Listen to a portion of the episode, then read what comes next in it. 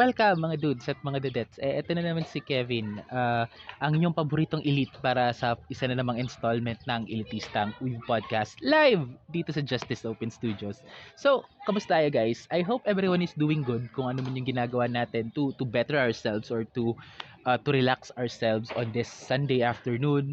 Ah, ako, ito, ah, RTO na yung mga katrabaho ko ah, starting this week. So, yun, ah, mababawasan na yung silent days ko sa, sa, sa opisina dahil ando na silang lahat. So, ayun, ah, panibagong ah, adjustments na naman yung gagawin ko kasi, yun nga, there are things na hindi ko na magagawa once everyone is in the office na. But, enough of that. Let's go into some hype and hayop para, yun, para mabawasan yung stress or yung anxiety ko with everyone returning back to office. So, uh, uh, a few days ago, it was announced na maglalabas si Capcom ng uh, collection for your Mega Man uh, Battle Network game. So, if masyado na kayong bata or hindi nyo na naabutan ng Mega Man Battle Network, uh, Mega Man Battle Network is a series of games as a Game Boy Advance uh, created by Capcom uh, for the Mega Man franchise. It's basically follows uh, LAN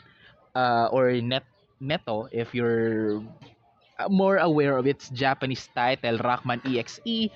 So, basically, para siyang ano, para siyang pinagsamang Mega Man and Tamagotchi game kasi like basically they have these devices na may uh, na may pet navi tapos yun sila Mega Man, sila Gutsman, sila Roll. So basically they are being connected or parang powered sila by the internet and doon nila ginagawa yung battles and adventures nila. So it's and also it's kind of unique uh, approach or medyo unique yung approach or yung battle style ng ng Mega Man EXE or uh, Mega Man Battle Network. Sorry pinagsama ko na sila.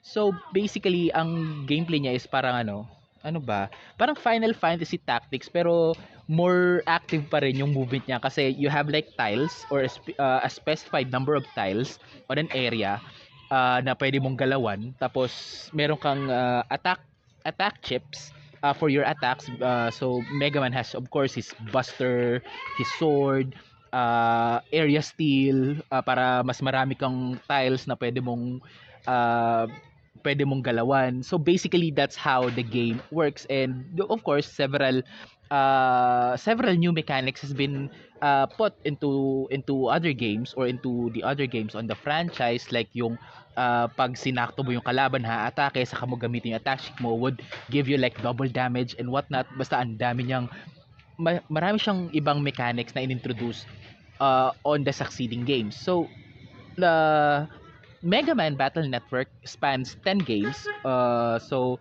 uh, and all of those 10 games are put into a collection na pwede mong laruin on your modern consoles. I think uh, available din siya sa Switch and sa Steam. Uh, don't quote me on this kasi like uh, I'm just remembering or you, that's the things na yun nadaanan ng mata ko habang binabasa ko siya. But I'm excited to see or to to to play those games again kasi it's so much fun playing those on a Game Boy Advance.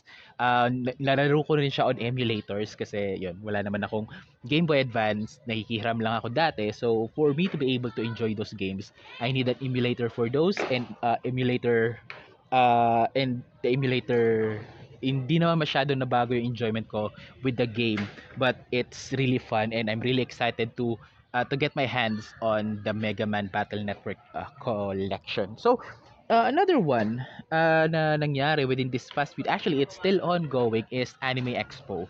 Uh, it's basically like uh, a convention of sorts uh, for weebs like us, pero doon sa West or doon sa US. So, there are several announcement being done uh, nung nung event. So here are some kasi napakarami nilang in-announce but here, are some that caught my attention. First, um, there will be a remake slash reboot. Not yeah, I think it's a remake of of Trigun. It's uh, an uh, an anime back in the early 2000s uh, that follows uh, Vash the Stampede uh, wanting to live uh, to live uh, a peaceful life kasi ayaw niya nang maging uh, ayaw niya nang maging ano, parang mamamatay tao or something. Parang si Kenshin ng Samurai X, ayaw niya nang maging si Batosai pero yun, his past is hunting him uh, or sinusundan siya ng past niya and yun, uh, and hijinks in Zeus, uh, in Zeus and uh, more f- and uh, battles as well. So, Trigun is gonna be done in 3D or 3D animation para siyang Berserk. Pero ay from the stills or from the promotional video uh, na pinakita nila, uh, hindi naman siya tulad nung Berserk uh, 2016 uh, hindi naman ganun ka atro hindi naman ganun ka atrocious but hindi uh, sing level ng Berserk 2016 uh, CG so I'm still I'm cautiously optimistic with it because I love the anime and I really want this to I really would want this to be uh, to be successful kasi uh, pag naging successful to uh, to uh, magkakaroon ng merchandise, there will be movies and everybody will be happy. So, I'm excited to see uh, Trigun Stampede and I do really hope na hindi si Douglas Bullet yung kalaban niya dito. It's a One Piece joke. So, sana may nakagets. Um, next na in-announce is actually uh, Bleach, uh, the Thousand Year Blood War, basically the final uh, final arc ng Bleach is gonna be adapted na after more than 5 years uh, since uh, the last episode ng Bleach anime. So, the final arc is gonna be adapted now and sa October na yon. And I'm really excited to see kasi Bleach is like one of the best adapted uh, anime wise of the big three. Uh, medyo yun nga medyo naglaglag siya on the storytelling but Bleach is an amazing series. And I really uh, I'm really excited to see uh, what we they will do uh, with the thousand year blood arc uh, in animation. Kasi there are so many awesome moments dun sa sa final arc na yon na gustong gusto ko makita in animation. Especially uh, spoiler alert uh, the ones with uh, the ones with uh, sino to? Si ano? Si Kenpachi uh, with with Kenpachi, Toshiro will have an awesome moment as well. Pati si Yamamoto Genryusai uh, the the captain of the first division si Tatang uh, ano? He, he will have like uh, an awesome moment uh, sa, sa sa arc na to. So I'm really excited to see those uh, in movement in animation and the animation is mwah, chef's kiss so I'm really excited to see that as well. Uh, also, uh, Tokushoutsu uh, or Shout Factory uh, actually announced um, that uh, mag-release sila ng dalawang bagong Blu-ray DVDs, one for Kamen Rider and another one for Sentai. And for the Kamen Rider side, uh, they're gonna release uh, the first of the Heisei Riders, Kamen Rider Kuuga. So no fear, no pain. Kamen Rider Kuuga is gonna be on Bluga oh, sorry, on Blu-ray. And sa Sentai, uh, I'm excited with this kasi it's an older series. Hindi siya hindi siya naging hindi siya na-adapt into Power Rangers but I think sa comics it was somewhat reference. It's gonna be Chikyu Sentai 5 man. So, whoa whoa whoa whoa my brother, whoa whoa whoa whoa my sister. Uh, 5 man is gonna be on Blu-ray and I'm excited to get my hands on those. Hindi man siya immediately but andun na siya sa listahan ko along with the long list of gunpla na nasa listahan ko din. And by the law of attraction, if nauukol sa akin yon magkakaroon ako nun. So, that's for uh, for the DVDs na in-announce uh, for, for Tokusatsu. And di na tayo muna lalayo ng Tokusatsu because uh, sa sa Anime Expo pinalabas din nila yung teaser for Kamen Rider Double, uh, Futotante uh, anime. So, pinakita nila yung teaser uh, with the theme song. And I think pinalabas din nila yung first two episodes in which uh, I think sa August na siya ilalabas. Uh, and also magiging available siya through Muse Asia. So abang-abang na mga kapwa ko toku uh, toku fans or tokusatsu fans uh, to see uh, Kamen Rider Double uh, Fututante uh, live or simulcast ba, uh, through the internet. And uh, last but not least, hindi naman siya, hindi to announcement or it's also somewhat of an announcement but uh, Marvel Comics is going to have a crossover uh, with the Ultra Brothers. So, uh, konting background with this uh, with this thing uh, Tsubaraya had partnered uh, with Marvel uh, like 2019 2020 uh, to have some Ultraman uh, Ultraman related uh, comics uh, to be released. So inuna nila with the Rise of Ultraman. Uh, it's a six issue miniseries tapos parang may uh, The Rise of Ultraman, The Return of Ultraman, uh, tapos parang tatlo yun na yata yung pinakita nilang Ultraman na nasa Marvel. Uh, it's Ultraman na si Shin Hayata, uh, Ultra 7, and Ultraman Taro. So, naglabas sila ng teaser or uh, a teaser image of uh, a kaiju, uh, Ultraman Ultraman, Ultra 7, and Ultraman Taro uh, along with Spider-Man, Captain Marvel, and Iron Man. Uh, the crossover series is gonna be on 2023. Wala pa tayong date uh, ko, uh, on when will that uh, when would that happen. So, abang-abang na lang tayo ng updates from Marvel and yun, it's Ultraman. It's your Marvel superheroes meets uh, your Ultra Brothers. So it's something na parang first time na mangyayari.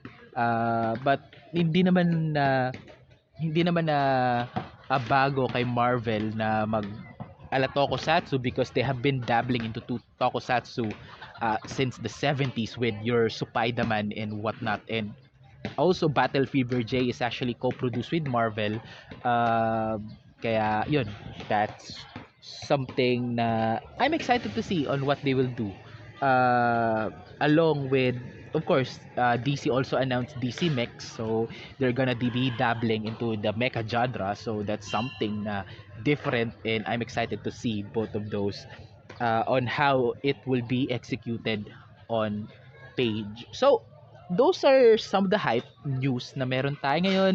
Uh, I think Money in the Bank uh, also was this day and di ako nakapanood because I have church in the morning. So, yun. Uh, I think Austin Theory won the Money in the Bank for the men's category and uh, Liv uh, nakalimutan si Liv Tyler nakalimutan Liv Smollett uh, basta si si Liv uh, ang nanalo doon sa ano which is kind of a bummer but I'm happy that she get she's not screwed with the money in the bank kahit na ang gusto ko talaga manalo doon is Asuka and she also became the champion she like cash in nung gabing ding yun. So, congratulations. So, that's something na, no, for, for the wrestling enthusiast of you, uh, for the wrestling enthusiast. So, that's it for my hype uh, news for uh, for this installment. Meron lang akong isang hayop for this uh, for this week.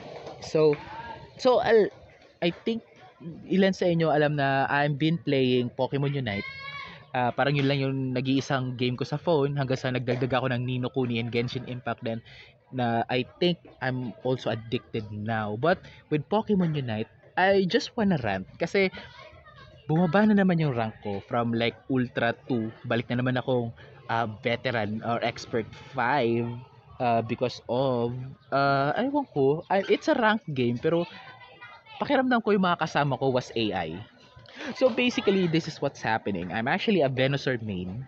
So, Venusaurs are like uh, like somewhat of an attacker. Hindi sila yung uh, they're not tanks or they're not defenders kung uh, uh, kung gagamitin natin yung terminologies in the game. So basically, uh, a Venusaur is someone na nasa nasa back or not on the front lines. They deal a lot of damage uh, for crowd crowd control and of course for picking up uh, enemies uh, unsuspectingly. Pero what's with my teammates thinking that my Venusaur is a tank? Hindi nga ako gumagamit ng ano eh, nung petal dance eh. I don't use petal dance and I don't even have yung life steal uh, for for my uh, for my Bulbasaur, for my Venusaur. Tapos, yun yung ginagawa nila. Pinapauna nila ako thinking I'm a tank. Guys, I'm a, I'm a, I'm an attacker, not a defender. Kung gusto ko maging attacker, I should have used like a Trevenant or a Blastoise. And also, isa pang nakaka-infuriate is pag, ano na, nakikita na nilang I could handle my own lane kasi like there are lanes on the game uh, uh, a top lane and a bottom lane madalas nasa top lane ako kasi nandun yung Rotom uh, which disabled the yeah, masyado ng uh, maraming jargon yun but basically I can handle my lane I could defend it tapos ang ginagawa ng kakampi ko or almost lahat ng kakampi ko is ma- maiiwan yun nasa jungle. Tapos, lahat sila nandun sa baba. Pati yung jungle bababa din dun sa, sa. I don't know why. I, I don't know why. Uh, It's bothering me. Tapos, pag sasabihan mo na pumunta na dun sa Zapdos, dun sa pag last 2 minutes para ma-disable lahat ng goals, para makapag-score ng mas madali, kaya it's like double points pag ano, pinapabayaan nila ako dun sa Zapdos. What the hell, guys? Ah, kaya yun. After ilang games, nag-MVP ako, however, we lose. Kasi yung, ka, mga kasama ko is like AIs. And I think that's too much rambling on me, on Pokemon Unite and my frustrations on it. I still enjoy the game, pero naka what the hell lang talaga. So, ayusin nyo naman. And if kung AI talaga kayo na ginagawa ng game, pakiayos naman yung AI, yung responsive naman pag sinasabihan mo ng ano, attack rotom or defend goals, hindi yung lahat sila pumupunta sa dulo or lahat sila pumupunta sa bot, pababayaan nila ako sa taas. What the hell? Ayoko na. I, I want this episode to be happy. So, gusto ko lang talaga ilabas yun. So, before we go into our meats and potatoes, let's have a quick break. And, yun, meron lang tayong ilang mensahe from our friends. So, ah, sa pagbabalik ng elitistang Weibo, sa pagbabalik ng elitistang Weibo podcast, let's discuss our meats and potatoes.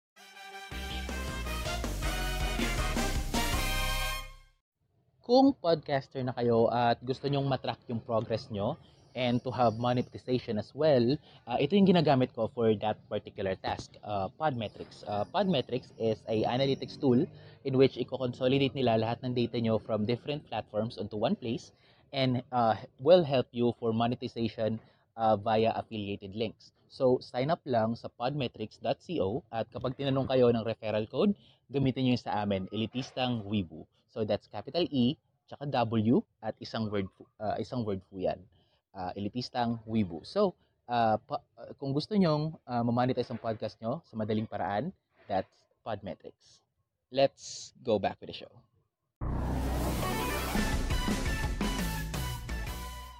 And we're back.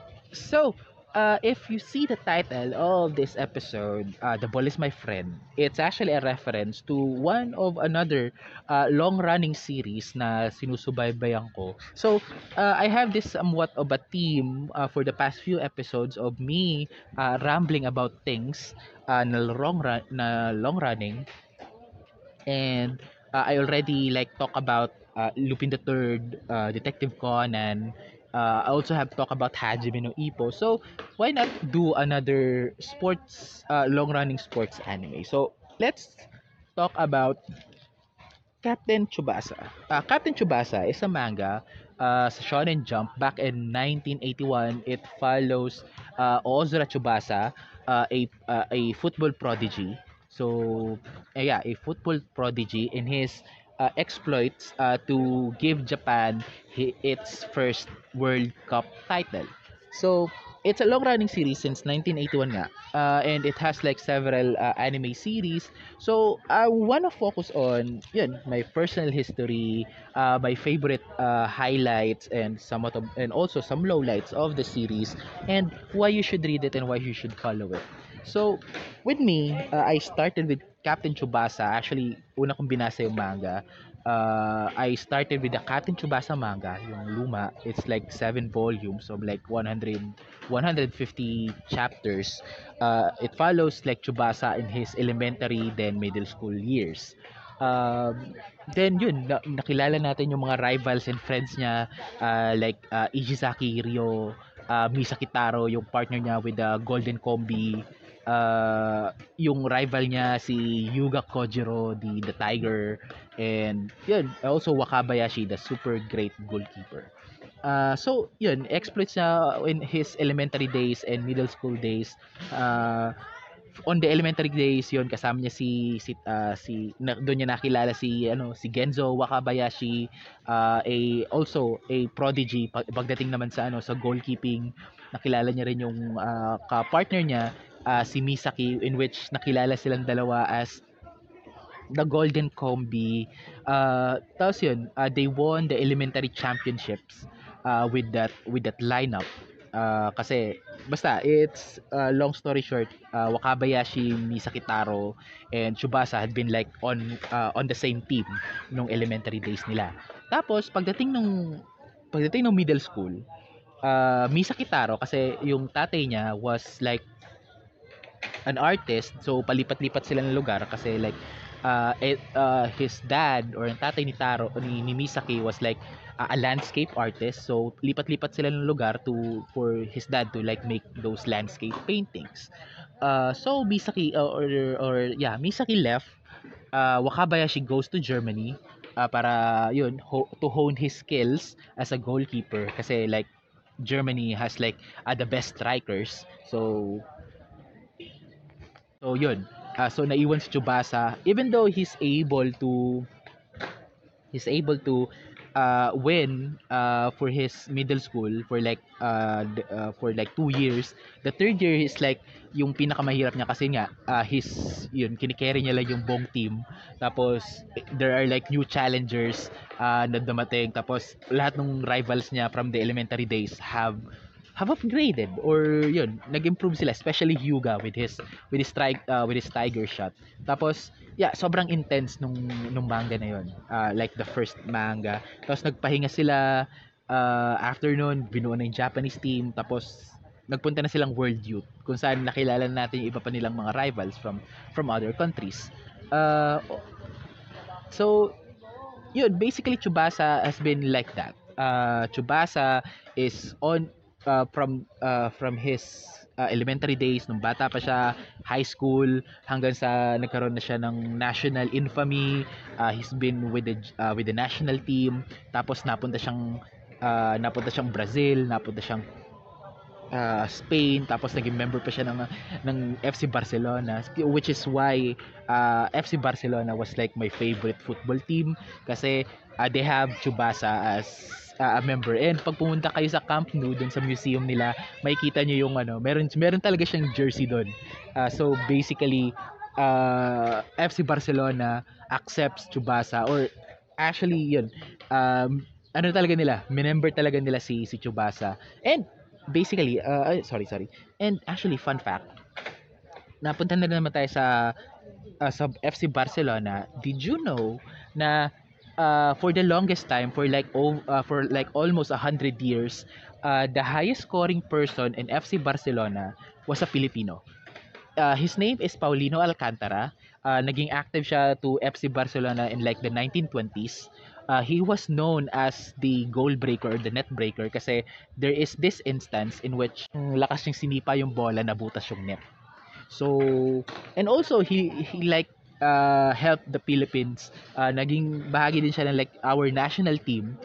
Uh, tapos parang tinambakan natin yung Japan in like 20 points to 11 uh, 20 points uh, 20 goals to like 2 so and that's also the reason why uh, ginawa yung Philippine Fo- Football Federation, PFF, dahil kay Paulino Alcantara, in which parang napabayaan na ngayon. Uh, Paulino Alcantara is a legend sa FC Barcelona because he, yan, hawak niya nga yung most goals scored uh, for like, yun, almost 100 years. He had 315 goals in 315 games. So parang basically, he is scoring every game that he's on.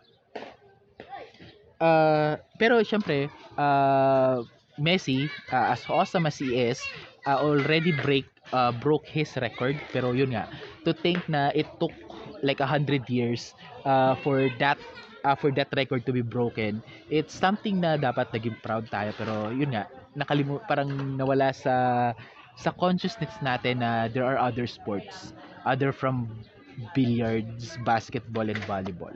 Uh, but enough of that kasi pag-uusapan natin ay Captain Tsubasa. Uh, so yun, uh, I've been following the manga since uh, since the 2010s. Patos parang uh, same approach with Hajime no Ippo. Iipunin ko yung mga chapters then I'll binge them uh, at one time.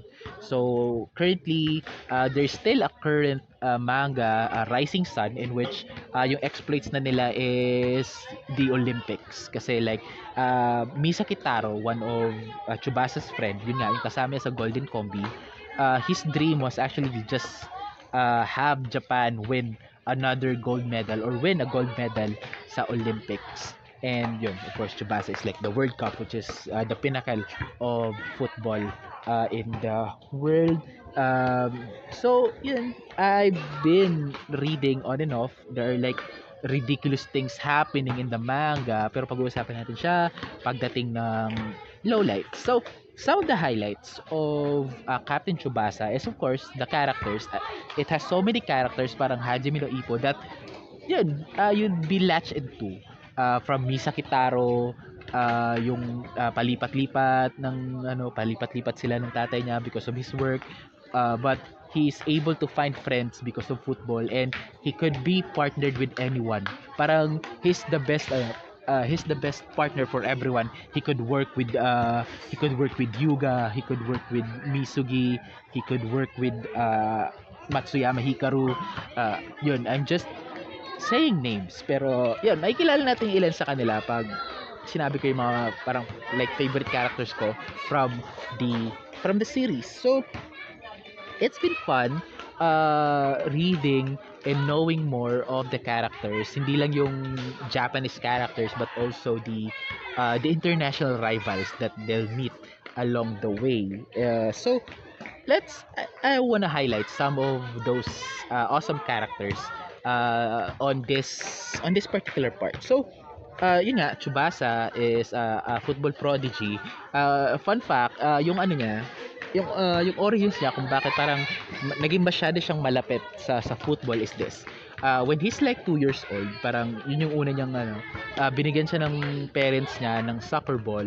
Tapos yun, nilalaro niya yung soccer ball na yun kahit saan. Tapos parang halos kasi laki niya lang yung sa- soccer ball. Ay, uh, yung, yung football. Football na nga lang. Eh, parang pangit ng soccer ball. But, uh, there is this one time na habang naglalaro siya ng bola is may paparating na truck.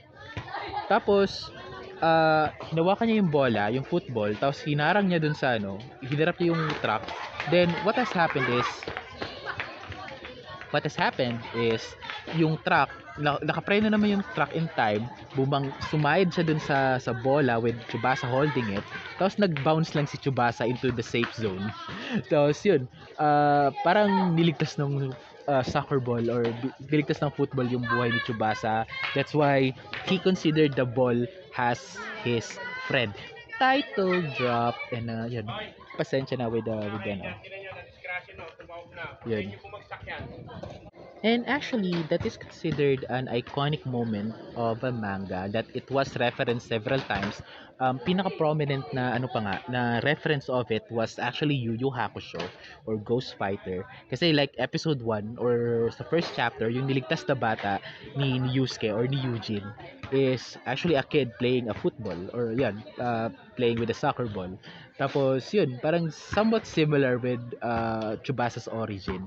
So yun, that's something of a fun fact. And also, I also want to highlight, yun nga, uh, the super great goalkeeper, ang isa sa pinakaunang rivals ni, ni Tsubasa, uh, Wakabayashi uh, Genzo. So, yun, he is known as the SGGK or the super great goalkeeper kasi uh, his somewhat moniker, uh, yung, nakakuha niya yung moniker na yun since uh, his thing was anything outside the penalty box or yung area with yung somewhat rectangular area uh, from the goal from the goal uh, outside nung linya na yon walang makakapasok. So parang yun yung parang yun yung ano niya yun yung shtick niya or yun yung gimmick niya.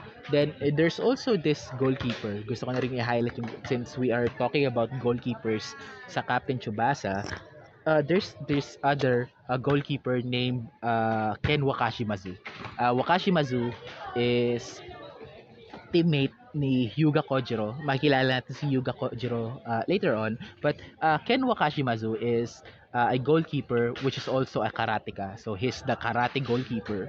And it, he's also like an offensive goalkeeper slash striker kasi pag yun pag si uh, pag si Wakabayashi naman yung nasa goal pag sa Team Japan he actually moves up onto a uh, onto a striker position. So, in, uh, ayun, parang dual ang role niya is he's a goalkeeper at times pero pag yun, kinailangan he's gonna be a striker. And there's also like times na even though he's the goalkeeper, sumasali siya sa, sa offense. So, that's something uh, that's something uh, that's something unique uh, with Wakashi Mazu. And uh, there's a third goalkeeper I want to highlight and that's uh, nakalimutan ko yung apelido niya but he's called Morisaki. Uh, Morisaki is yung goalkeeper ni, ni Tsubasa since his elementary uh, days sa sa elementary school nila and the middle school. And somewhat, siya din yung second string uh, goalkeeper ng Team Japan pag wala si pag wala si Wakabayashi, si Morisaki yung magbabantay ng goal. Uh, if uh, if Wakabayashi is the super great uh, goalkeeper, uh, Morisaki is the super tenacious uh, goalkeeper. He may not be as uh, he may not be as talented or hindi man siya kasing henyo ni Wakabayashi from uh, the uh, yan, uh, from the goalkeeping uh, for, for goalkeeping uh, Morisaki is somewhat uh, pinapantayan ni Morisaki yon uh, by his tenacious uh, tenacity his guts uh, to to not let every uh, to not let any goal uh, get past him. So that's something fun uh, with uh, with Morisaki uh, the super tenacious goalkeeper. So sino ba tong sino ba tong uh, Hyuga Kojiro? Uh, na binabanggit ko kanina pa. Uh, Hyuga Kojiro is another rival uh, ni Tsubasa. He's basically somewhat of the Sendo of ano of Captain Tsubasa. So if you know Sendo uh, he's the hot-headed uh, strong warrior from Naniwa. So he's also like uh, Tiger. Tiger din yung ano niya yung moniker niya kasi he's like yung yung power attack niya or yung special skill niya is the tiger shot in which sobrang lakas tong shot na yon he could it could pierce uh, the uh, the goal. So Yuga yun uh, he his family was poor. Marami silang magkakapatid tapos like nanay lang nila yung nagtatrabaho kasi wala na yung tatay. So he uses football uh, to to help his family. So parang ano yun if he's a Filipino makukuha niya agad yung simpatya ng mga tao kung nasa Pilipinas siya. Kasi yun he has the poverty card. So but uh, Captain Tsubasa uh, yun ilan lang yun sa mga characters na uh, na pwede yung sundan uh, within the story. Kung paano sila magpo-progress, ano yung uh, saan sila mapupunta with their football ju- uh, journey or their professional journey. So, marami pang characters na pwedeng i-highlight kaso yun, aabutin tayo ng tatlong oras if yun, pag-usapan natin si si Misa Kitaro, si Matsuyama Hikaru, si Jun Misugi, uh, and yun, Ishizaki Ryo. But uh, you could look them up. May wikis naman na available for Captain Tsubasa or of course, read the manga. Uh, may available naman na scans online because there are fans are dedicated fans na uh, tinatranslate yung manga for for our enjoyment kasi hindi naman ta- tayong lahat nakakapagbasa ng Japanese. So, yun, I've been highlighting Captain Tsubasa a lot, but there are like some lowlights. Of course, its length is ridiculous. Parang hindi man siya sigami ng chapters ng One Piece, but there are like really dragging uh, arcs and especially nagkaroon sila ng like uh, one shots of like 50 chapters of just one football match. It's the Fierce Battle series, uh, Gekitohen. They have Gekitohen and Calcio and Gekitohen in La Liga. So, Gekitohen and Calcio is basically uh, it's set in Italy. It's uh, the match between uh, uh, Juventus and Milan uh, in which yun, meron silang Japanese players doon. Uh, Juventus have uh, Hyuga Kojiro and uh, Milan has like uh, sino to? Uh, Chuban Dynamo or the Little Dynamo si Aoyama? Wait. Dapat alam ko yung pangalan niya. Kasi pag kasama niya si Misaki tsaka si Tsubasa, they're called like the Golden Trio. So, ano yan? Ah, should be a fan. Uh, Golden Trio. Gamitin na natin ang mahiwagang Google. Captain Tsubasa. So,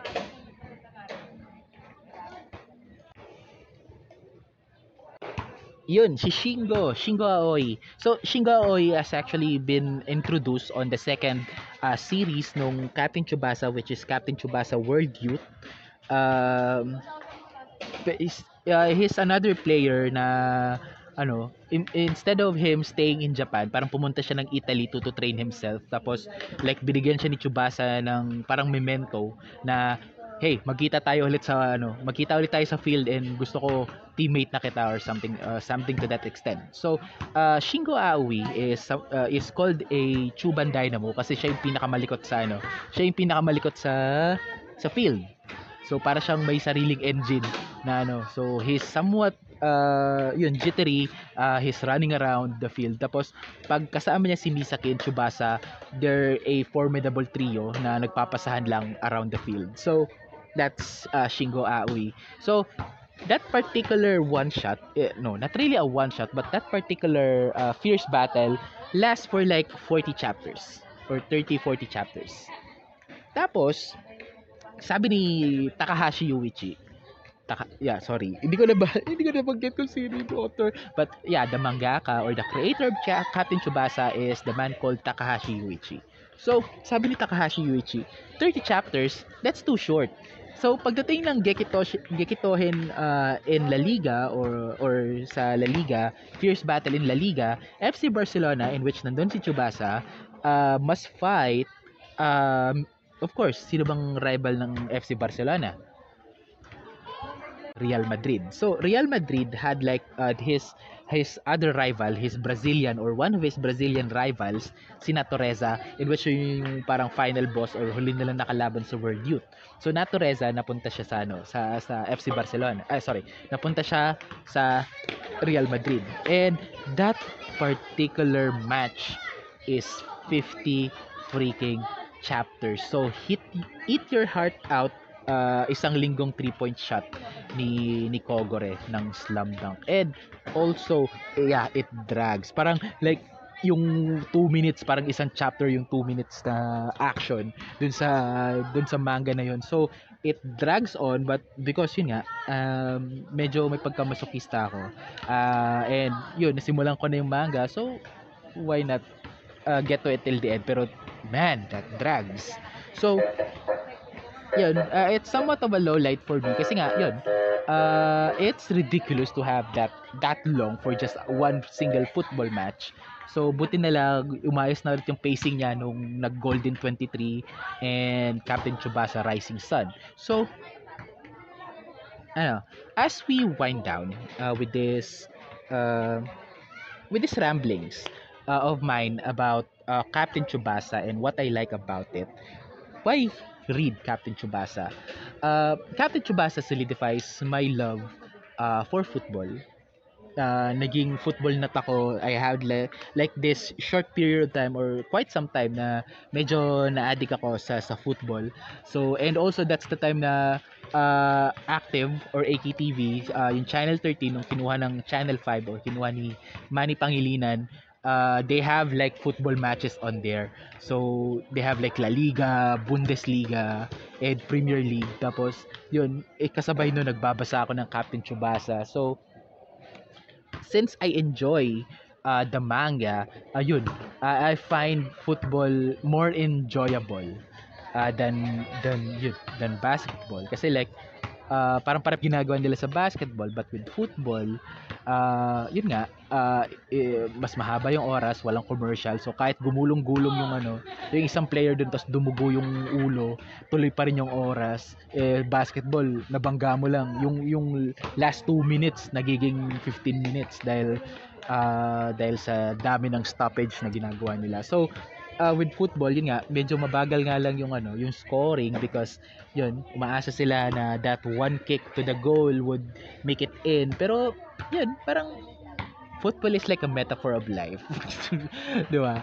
So parang yun, parang in life uh, there's someone who will pass to you it's uh, your duty to to kick the ball into your goal uh, but you won't get into that goal without those passes without those uh, yun, yun, without your teammates trusting on you, parang ganun yung ano, yung parang metaphor ng, ng football sa akin. So, uh, I, I love Captain Tsubasa. Uh, I want to follow uh, kung saan pa siya patungo kasi like uh, now the current manga ongoing is uh, Captain Tsubasa Rising Sun uh, nasa Olympics na sila so, and like semifinals na yata yun na yung huli kong basa and they will be fighting or they will have a match uh, with the Spanish national team in which andun si Michael. Walang apelido, Michael.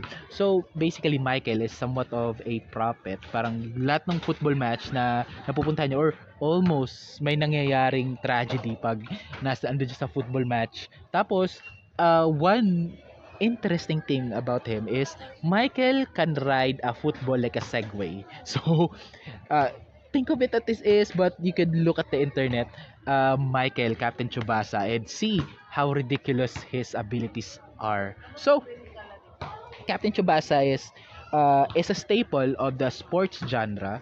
Eh, If you're into the sports genre, madadaanan at madadaanan mo ang Captain Chubasa because of its uh, iconography.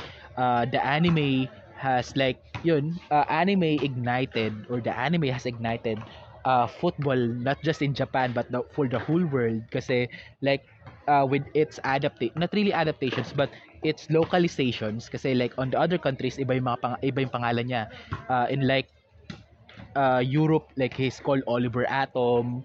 Uh, sa Middle East he was called Captain Majid.